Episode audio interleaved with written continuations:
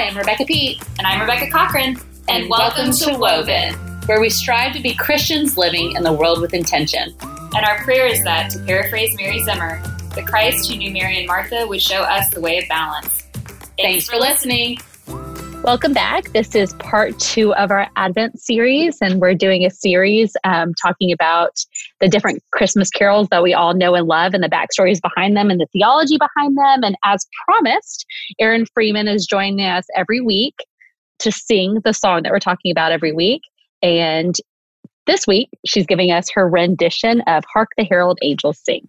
Hark the herald angels sing, glory to the newborn King. Peace on earth and mercy mild, God and sinners reconciled. Joyful, all ye nations rise, join the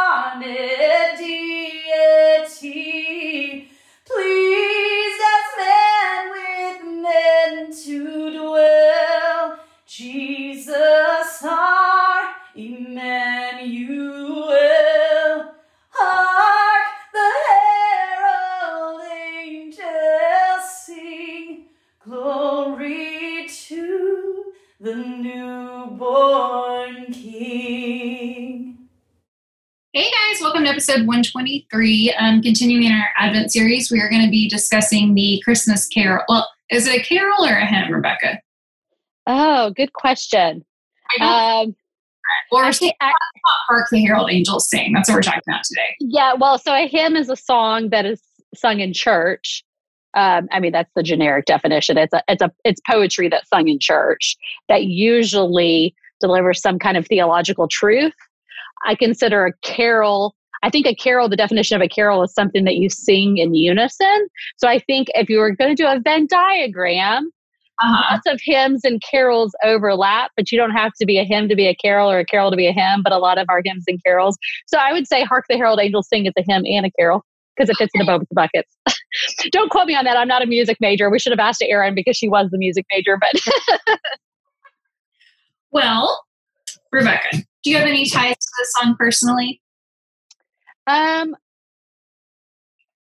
or like any special? No, it's just always what has been one of my favorites, even as a child. I think it's because it was, you know, because it's traditionally sung on um, Christmas Day. And um, growing up in the Catholic Church, we would go to midnight mass, and then we'd also go in the afternoon on Christmas Day. And so I think it's traditionally a song sung on Christmas Day. Um, and I just always liked it because it was it's upbeat. Um, but as a kid, I don't think I realized how like theologically rich it was. Um, but the the the more grown up I've gotten, and the more I like really study it, listen to it when we sing it on Christmas Day, um, and actually pay attention to the words, I'm impressed with how much theological truth it does carry. So, um, what do you feel about the song? Um, I feel like a pleasant indifference. I don't just, I don't like it. I, I, like it. I mean, I like it. I don't like. I don't have any memories of singing it at a certain time or anything like that. So I feel yeah. pretty. I mean, it's good. I like the message behind it and everything. Um, but I'm pretty neutral about it, I guess. Yeah. Do you have any like versions that you know of that you like? I was thinking about that, and I don't have a specific like. This is one of those songs where I don't want anyone to put their own spin on it or vocalize or do anything weird. Um, oh, that's funny because I'm the opposite. I actually like when people shake this song up. Yeah. so I actually my favorite version is when I hear other people singing it around me, particularly children. Like that is, is when like little kids sing this song, but like I would rather hear it in church and all of us be singing it together than hear it like Mariah Carey sing it or something. Interesting. I feel like it kind of like I, I don't know the history of it um, or like why it was written. That's why you're here. But I feel like that is its best um, vehicle or its best yes. like uh, I don't know. I feel like it's best in that way. So I don't really yeah. want like powerhouse singer to come in and like yeah. So, um, my favorite way it's usually done is when it's sung with a choir, just because I feel like, well, not I feel like it is supposed to be the angels singing. So, when you have a choir of beautiful voices singing it, to me, that really conveys the meaning of the song. So, I'd say, like, traditionally, my favorite version of it is actually Amy Grant's version. Um, and it's really simple. Like she's mostly just singing it, not quite a cappella, but just with a piano for most of the song, and then at the very end, with the last verse, the um, choir comes in and it, and it builds from there. And so I think that's like my favorite, like traditional version of it because I think that's actually how it was supposed to be sung. Um, but I really do like Pentatonix version of it, and they totally change it. Like it's very it, it's very different. It's it's got more of a tri- trans Siberian orchestra feel to it, but with Pentatonix voices because you know they don't use instruments; their voices are their instruments, and so you you got the beating of the drum with the bass um, with the bass singers um, a voice. And so I really like their version. And then I think I sent you Rend Collective's version. That was mostly because I just really like their new Christmas album. and theirs has got like an Irish, you know, because they're an Irish band. So theirs has like an Irish spin on it. So it almost because it's a, it is an upbeat song and it's supposed to be a, a joyful song. And so it's got like the the Irish like music and and almost dance beat to it that I really like too. So I have lots of different versions that I like of it. I'll check out the Pentatonix one. It's pretty cool like I guess I want the the beat to be maintained. I don't want it to because I tried. I love Aretha Franklin, and so I looked up her version because I just figured I would like it, and I really didn't like it because it was very yeah. just. I, I don't know. It just feels like a song that should be like quiet and kind of not quiet, but like um. What am I trying to say? Yeah, well, that's why Amy Grant's version is really good because it's just simple. Um, yeah. yeah. Yeah. So the song was originally written in 1739. So it's an old song, and it was written by Charles Wesley. Um, and if you don't know who Charles Wesley is, he's the he was the English leader of the Methodist movement. So um, he started in England and, and brought Methodism to America. Um, and there's a lot of per- persecution that happened, just like with the Pilgrims and stuff, with um, the Methodist movement because it was, you know, contradictory to the Church of England. So um, he, Charles Wesley was one of the founders um, of Methodism, and he wrote over 6,500 of our hymns. So, oh, almost so it, it, there's two people i mean a lot of people wrote a lot of hymns but fanny crosby who was a woman she wrote over 8000 hymns. And then um, and then charles wesley wrote over 6500 so if you go through a, a, hymnal now if you go pick up a hymnal at church or whatever church doesn't have hymnals but if you go to a church that has hymnals and you look at it you'll see that so many of them are written either by charles wesley or fanny crosby. So he this you know it's just like what? who's is John Wesley like his middle name? Is that a brother? So no, John Wesley was his uh, John Wesley was his brother. Okay. So Charles and John. So John was more of the preacher, and Charles Wesley was more of the leader, and he was a hymn writer and a poet. So and then John was his brother, and John was more of the fiery preacher type. So, uh, but there there was a lot of I mean a lot of siblings in that family that did a lot for the church. Um, uh, his father was an Anglican priest, so it's definitely there the, the divide happened with that like generation of sons. Um, and so it's interesting because so many of songs that we sing are written by charles wesley but it's interesting which ones like got pulled and are used more commonly in um, in like current culture. And so Char- this one is um, one of them. And but the version that he wrote is different than the one that, that we sing today. It's very different than other hymns that are written because his his version was 10 four line verses, which is so there's like there was 10 verses which is unusual for a hymn that's like way more than you normally have but they were really short verses. Um, and so george whitefield who was a student of his which who was also a famous methodist preacher and also a hymn writer he um, he kind of changed up the um, the version to what we sing now. Um, he any if you go and look the original Charles Wesley version, any part that we don't sing, it's George Whitefield eliminated it, and it actually his rewrite of this song caused a lot of controversy between Charles Wesley and him because he changed the song so much from what Charles Wesley did it, and um, like he took out so many verses and one of the big changes he made that made charles wesley really mad was um, you know we say glory to the newborn king at the end of every verse you know?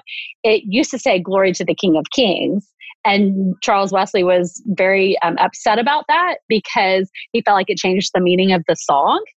And so and when he when he's when he's saying glory to the king of kings that the original line he it's claiming that jesus himself was praised. But if you sing glory to the newborn king the way we sing it it implies that we're praising the father for jesus birth.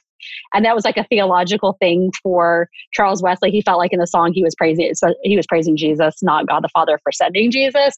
And so he felt like when george whitefield changed the version he changed the meaning of the song and that really bothered Charles Wesley. So there was like a big controversy about like it caused a riff. What? What do you think about that? I mean, I I mean neither are wrong theologically to me. I just Charles Wesley, I mean that's his opinion, you know. He he wrote the song. So if he felt like he wanted to be praising Jesus instead of God for sending Jesus, then I can see where he would be upset because it's different. Like the song that we talked about last week with O Come, O Come Emmanuel, when the changes were made to the current, current version, the person who originally wrote it was dead. Mm-hmm. But like this was a student of Charles Wesley's who decided to who like rewrote the hymn and uh-huh. and ma- and mass produced the hymn, and so I could see where that would bother Charles Wesley. It would be like anytime you if somebody takes an artistic license with some something that you created, you know how that would bother you. So um, that's more of what the sense I got with it. And the music was added by a man named Felix Mendelssohn, who at the time of George Whitefield was a very famous composer. A lot of our hymns are set to his music. Um, so originally, when Charles Wesley, Wesley wrote it, it was a poem to be recited on Christmas Day. It wasn't sung. And George Whitefield, when he changed the verses, then he he married it to Felix's music and turned it into the hymn that we sing today. So, one of the things that I found most interesting was this was one of the first hymns Charles Wesley wrote within a year of his conversion. So so you you get a lot you know the whole the the whole song the lyrics follow the the telling of the gospel you know talking about god and the sinners reconciled and it talks about the birth of jesus and you can tell that the way he's he's written the poem he's newly experienced what it means to experience the gospel um, yeah and one of the reasons why he wrote so many hymns was because you know the, one of the things with methodism you know church of england little church history lesson here. Church of England was a very high church. It was, you know, it was the church of the, the government.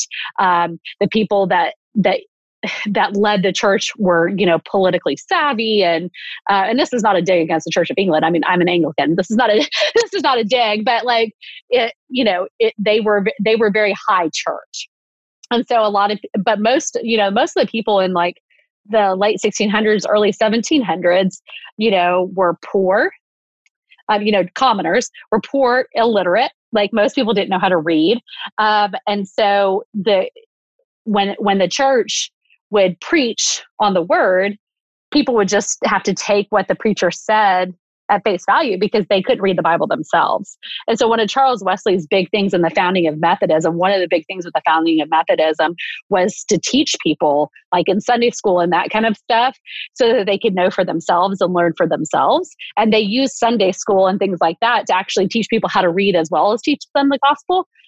And so that was that was a big part of Charles Wesley's like movement and so when he wrote hymns the purpose of the hymn is because you you can we can all agree that when we sing something it sticks to memory a lot easier than it does if we just read it And so he, he really believed that if he could set scripture to music and to poetry, people would remember it better since they couldn't read it. They could like, that's how they could learn it. So that that's why he wrote so many hymns. That's awesome. Yeah. So um but yeah, so the this the song was obviously one of those hymns that he wrote to share the gospel um, with people. Um, and I just I love it. One of the writers I was reading, one of the biographers of um, of Charles Wesley, was talking about this song and talking about um, how it's supposed to be. It was written to be like this cosmic connection between heavenly beings and earthly beings having a conversation about what has happened. So just like the shepherds and the angels having a conversation, like that was the way the hymn was supposed to be written. So um, I really thought that was beautiful too. I really liked um, that. What do hark and herald mean? well, hark, hark, hark is almost like a calling, like hark, like you know, then and so is herald. And when you herald something, you know, that's why so many newspapers are called, you know, the Herald or the Tribune Herald or whatever is because you're announcing news. Is used what? so herald angels. That's saying like the angels who announce. Like yes. Announce okay, so it's saying like, listen at the announcing angels are singing. They're singing, and so and and you know, and just a little you know, theology on angelic beings. Um, you know, there's groups of angels um, and they have different jobs. So you have you have the jobs of angels who announce things. You have protective um, angels, and warrior angels.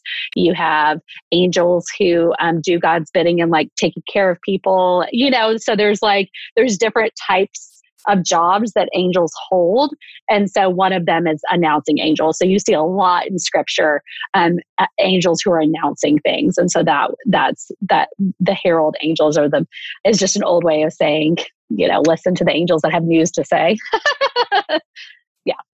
So, and it's funny because the original language is even way more Old English than this. Because if you look at the the verse, there's a lot of words that we don't use, like hark and herald, and um, I'm trying to think of some other ones. Most of them are gone these days, but one of them was um, his first line was uh, Charles Wesley's first line was actually "Hark how all the welkin rings," and welkin was an old English word for heaven.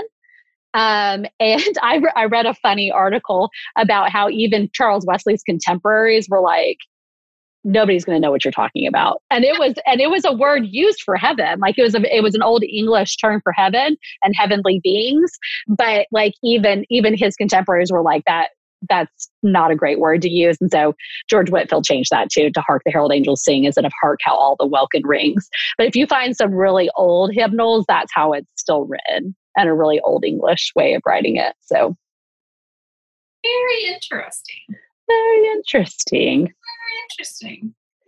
Um, but there's like a ton of scripture in this, like directly out of scripture. But the, the whole first verse, Hark the Herald Angels Sing, Glory to the Newborn King, Peace on Earth and Mercy Mild, that's straight out of Luke 2.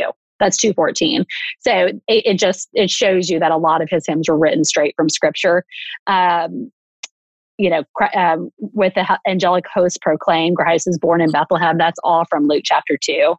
Um, and then the second verse, which is my favorite. Um, uh, no, I think the third verse is my favorite, but I do like the second as well. Christ by highest heaven adored, Christ the everlasting Lord. Late in time, behold he com- him come, offspring of a virgin's womb, veiled in flesh, the Godhead see, hail the incarnate deity. Um, and so that's you know, it speaks to the theology of the incarnation, kind of the mystery behind how, you know, a virgin gave birth to a child that ended up being a deity. You know, there's this mysticism behind it in that verse. Um, but I love the the next line that says, "Pleased as man with men to dwell, Jesus our Emmanuel." And it just kind of, when I was reading these verses, it reminded me of what we talked about last week in last week's episode about how and it, it keeps Emmanuel keeps showing up to me in a lot of things I'm reading lately, and I don't think that's without um, coincidence uh, because I think we're all looking for a little bit of God with us right now. So it's awesome that it's in this verse. Um, and then the third verse, um, Hail the heaven born Prince of Peace, Hail the Son of Righteousness. The Son of Righteousness, it's actually S U N, not S O N, um, is from Malachi 4 2. But I just, yeah. So it's actually Sun as in the Sun of Righteousness which is um, in Malachi. But this is my favorite verse light and life to all he brings, risen with healing in his wings. Mild he lays his glory by, born that man no more may die, born to raise the sons of earth, born to give them second birth. So he goes from like the God, like the gospel of announcing Jesus' birth to kind of the mysticism behind that. And then the third verse is about the power, power that that brings and the fact that we can be raised from the dead. There's healing in his wings. Um, there's light and life um, to all he brings. Um, so it's kind of the accomplishment of his birth and what that means. So, and there are a lot of other verses that we now don't sing that have a, a lot of, um, words that are hard to understand in them. But one of the the one the next verse that we don't sing, um, you'll recognize it. Um, it's "Come, desire of nations, come," and that's the first um, line of the next verse, which is from Haggai. But um, that's actually where John Mason Neale, if you remember him from last week, he's the one that uh, rewrote "O Come, O Come, Emmanuel," and that line "Come, desire of nations, come" is in "O Come, O Come, Emmanuel," and he took it from Charles Wesley's original version of Hark the Herald Angels Sing. So you like how our two weeks kind of blend together? Yeah. I thought that was really cool. I didn't know that until I did some reading. So that is really fun. Say the line again. Come, desire of nations, come.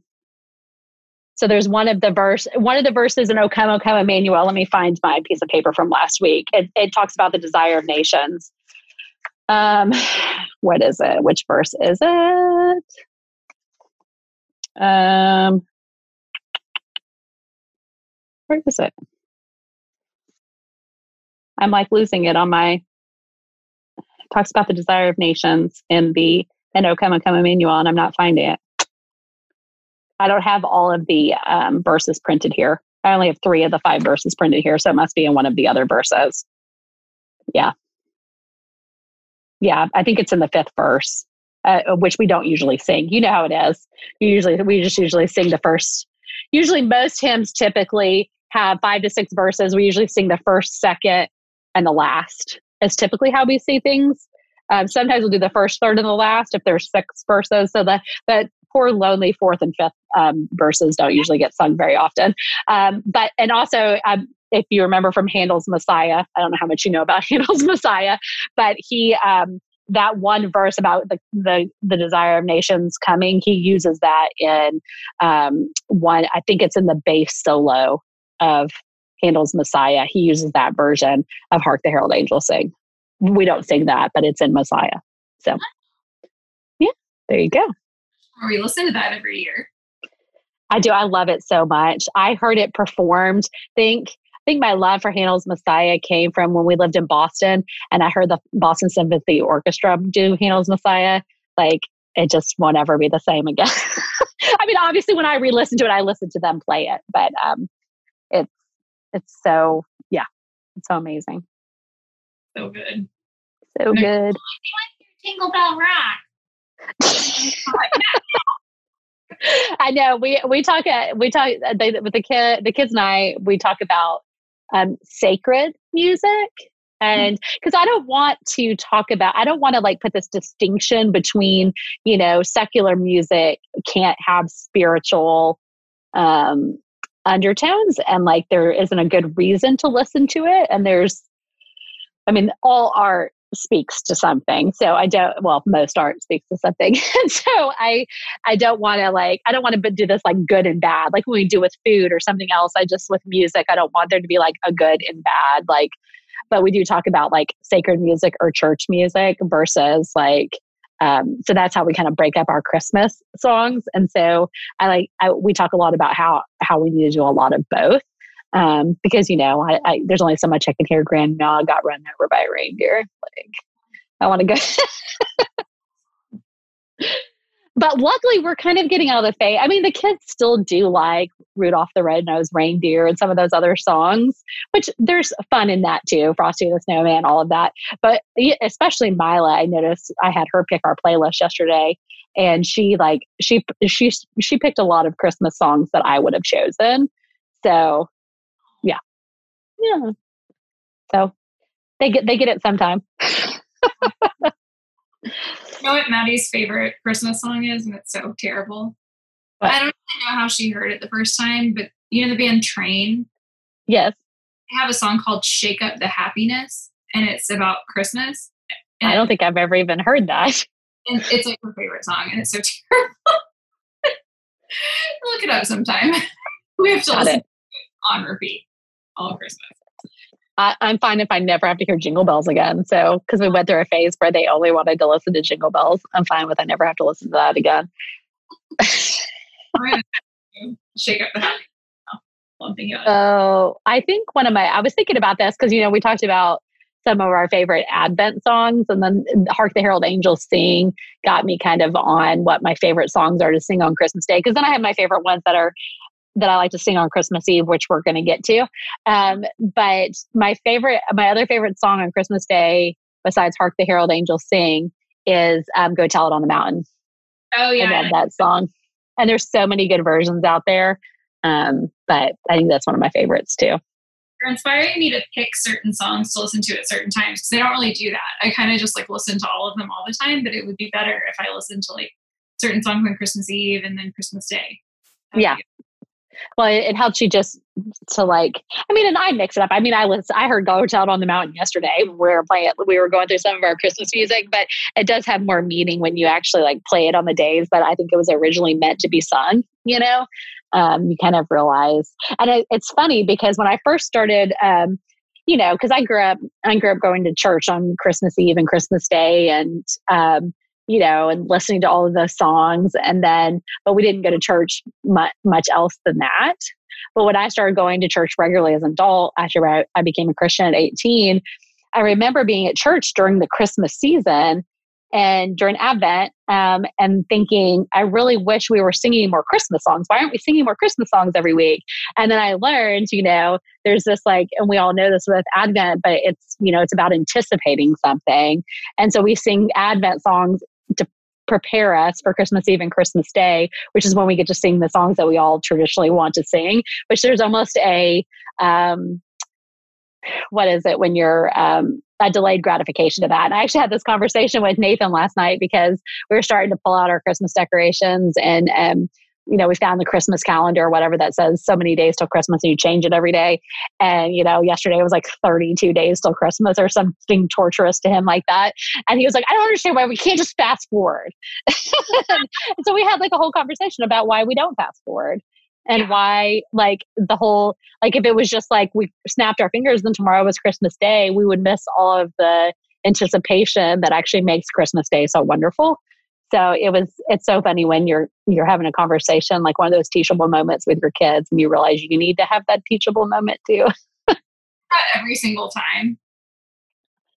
um not uh, more so others than but it i don't know i needed to hear myself say that yesterday. So any other advent thought Mm, no. Any new music? Any new music that you're looking forward to? I know we kind of started talking in last week about it, but I just didn't know if you had dug in any more and found any more Christmas albums you're excited to start listening to. Not really. I need to get some better playlists and like um check out like when people do the playlist on Spotify. Yeah. I need to like do some more research. So I kind of just end up playing like whatever I can find and then it's never like I, I don't know. I, I could use some good Christmas albums. If anyone has recommendations, like I don't have a lot that I like get that excited about listening to. I think you need to go back. I re-listened yesterday to the Bebo Norman one, which I mentioned last week, but I really think you should um, go and listen to it. Go tell it on the mountain. That's why I heard that song is on it. But there's he also wrote some songs, and um, he's just such a good songwriter, or he was such a good songwriter. Um, but the last the last song on his Christmas album is called Re- "The Rebel Jesus," um, and it talks. It's more about. Um, it's an it's an indictment on the church um on you know do, you know we like to it's pretty much i don't i'm not doing the words justice, but the, the main theme of the song is, you know, we like to talk about Jesus coming as a baby and, and we like to celebrate it. And we're all, you know, at Christmas and we're eating and we're warm and we're happy. But like, do we really like understand the, mu- the message of Jesus coming? And then he talks about the rebel Jesus and like what Jesus really came the message he really came to spread and are do we really listen to that is it because it's uncomfortable um, so the song's really good every time i hear it i'm like oh yeah ouch. And so i'm okay with christmas music doing that to me a little bit especially during advent like just as a kind of a reminder of why we uh, like like to check ourselves like i think sometimes we get wrapped up in the and not that it's not wonderful to like have beautiful celebrations but like sometimes we just get wrapped up in uh, no pun intended, get wrapped up in like all of the um, the duties of Christmas and like what we need to do to make Christmas great in quotation marks, and forgetting like really why Jesus came. So it's a good song. That's like what we do with church too. Like we yeah. get some church sometimes when we're not like in relationship. Yeah. It's like the same thing. Like yeah, its own whole thing. Yeah. Hmm. Well, if you want to throw together some songs for me besides the two you just mentioned, let me know and I will check them out. We can post those. Yeah, no, maybe I'll I'll do I'll maybe I'll do a Spotify Spotify playlist. Do it. I would love that. I'll create one. I'll create one. Yeah, do like what? a long because I like to. I have, will. I like to have it playing all day. Yeah, yeah. No, I'll do that. I'll um because I I do have um quite a few um and I mean, I know you know, like I love the Lauren Daigle one. I re-listened to it yesterday, and I love it so much. And so, um, Johnny Swim has a great Christmas album. Like, there's lots of yeah, theirs is theirs is really good too. So, um, there's lots of good Christmas albums out there. Um, so, what is your favorite Christmas song? Sacred or not sacred? Well, I told you last week, part uh, Twelve Days of Christmas. I think that's up there. Um, and then you said Christmas shoes, which I would say is up there too. I'm trying to think as much as Christmas shoes. What? I don't want to say it because I want to see what you're going to say. Oh, I'm trying to think besides the 12 days of Christmas. Um, I saw mommy kissing Santa Claus. That's probably up there too. I don't really like that one either. Baby, it's cold outside. Oh yeah, uh, because that's pretty much um, a, you know. Like, yeah. It's so bad. It came on like accident like if I was just playing a playlist and it came on and I was like and Mila was like listen to it and I was like um, we're not listening to the song which is sad because their voices are amazing and I love the harmony in the song and it's very catchy but then like when you really listen to the lyrics it's so inappropriate I don't like that song so yeah it goes Christmas shoes first yeah and then maybe it's cold outside. And then Jingle Bell Rock, maybe? I don't mind if you don't like Jingle. I don't mind Jingle Bell Rock, unless it gets overplayed. Um, uh, I'm trying to think if I can think of any other songs that really.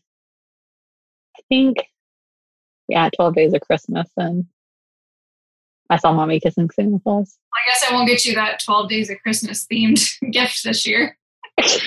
oh, I'm fine with 12 Days of Christmas theme. I just don't want to listen to the song repeating the same things over and over and over.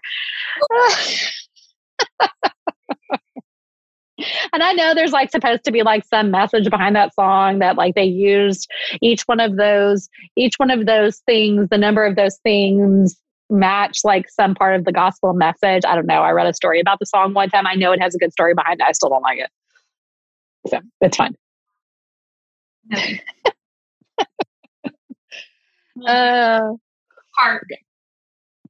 And I think as a Texas girl, I always really didn't like songs like Let It Snow and Winter Wonderland because that was not my experience of Christmas. And so it is still not really my experience of Christmas. I mean, it's, you know, we're like, you know, towards the end of November into December and it's like 70 degrees outside. So I was talking to a friend the other day. She, um, our kids are friends, and we had a play date. Um, and they're from Brazil. Like they just moved here like two or three years ago. Which yeah, uh-huh. so it's summer when they're like celebrating Christmas. And she was like, "Yeah, it's our American Christmas." Like, and I guess like they weren't in a house last year. So I don't even know, but like she was like, "We're going to be in a house. We're going to have like an American Christmas." And I was like, "What do you mean?" And she's like, "Well." It's gonna be cold, and like I was like, "Oh my god!" Like you guys always have like summer Christmas. I just yeah. She's like, oh, it's going to be great. I can't wait. And I was like, do you feel like it should be summer? And she said that like culturally, because of all the songs and like just the things like that, she was like, it always felt like it should be winter because you Yeah. know that's the stuff you sing about. So I was like, really, I I don't know, like I knew that like the southern hemisphere, but I guess I don't like really encounter a lot of people who aren't from around here. So I was like, oh, Yeah. that's so interesting. I- I have a cousin who lived um, for a couple years in Australia, and Australia is the same way. They celebrate Christmas in the summer. So, I mean, they sweat like, I mean, pictures of them in their bathing suits around the pool on Christmas. It's, I know. like really So. when it's not warm or when it's too warm on Christmas, which is pretty much all the time. But like when it's really like you know 65 degrees and you're like, I just got a sweater, like I want to wear it, or like I got this like funny like Santa hoodie and I can't wear. You know, it's like weird. Yeah. I just wish it would be cold. I usually make our house freezing on Christmas. So that it feels like school. Really, really cold. oh, good times, friend. Okay, well, you guys come next, come back next week so you can hear Aaron sing another song, and we'll have you know more lively discussion about old hymns. if, if if that can ever be made into a lively discussion. No, it is good though because it's making them come alive for me. Because I think like just like you know really common passages of scripture or you know anything like that, you just get used to things and you kind of forget what they mean. So it's really nice to talk about um, these things and to remember. Like after we talked about "O Come Emmanuel" when I was like a hater. And I'm not a hater on the song, but I was just kind of a hater last week, and I was like, you know, that is a great song. I think I'm just like so oversaturated with it that it's Yep. just, um, you know. So it was like nice to remember, like where things started and like what they actually mean and not just like how we've made them or what we've made them to be culture. I also blame culture a little bit. And hey, I have no room to talk because I've decorated for earlier this year than I have ever have. So I have no room to talk. But, you know, I th- I'm thinking about like when Charles Wesley wrote this hymn to be sung on Christmas Day, they only sung it on Christmas Day. Like it didn't get sung for the six weeks before Christmas. It was sung on Christmas Day, so it has more meaning to them. Like we we're oversaturated because we're hit listening to the same songs, and I do it too. I'm not. I'm not. I'm not telling anybody they shouldn't do this. I listen to Christmas music over and over and over because it makes me feel cheery and I love it. But at some point, that causes some of the songs to lose their meaning, and the people who wrote the song, their intention wasn't for you to be singing it for six weeks in a row. Yeah, oh, that's good to remember. Mm-hmm. So, okay, well, friend, Park, our episode is over. I don't think any Herald Angels are singing about it, but right, we'll see you guys. okay. Okay, mm, bye. So till next week, we are on Instagram at Woven in Him. We are on Facebook and Patreon forward slash Woven in Him. You can also email us fullywoven at gmail.com. And I'm Rebecca Peet, like the coffee brand. And you can find me at RebeccaPeet.com, where you can also find all my social handles. Yep, and uh, I don't want to be found. So just find me on the Facebook for our uh, podcast and the Instagram, but not my personal. Bye. Bye.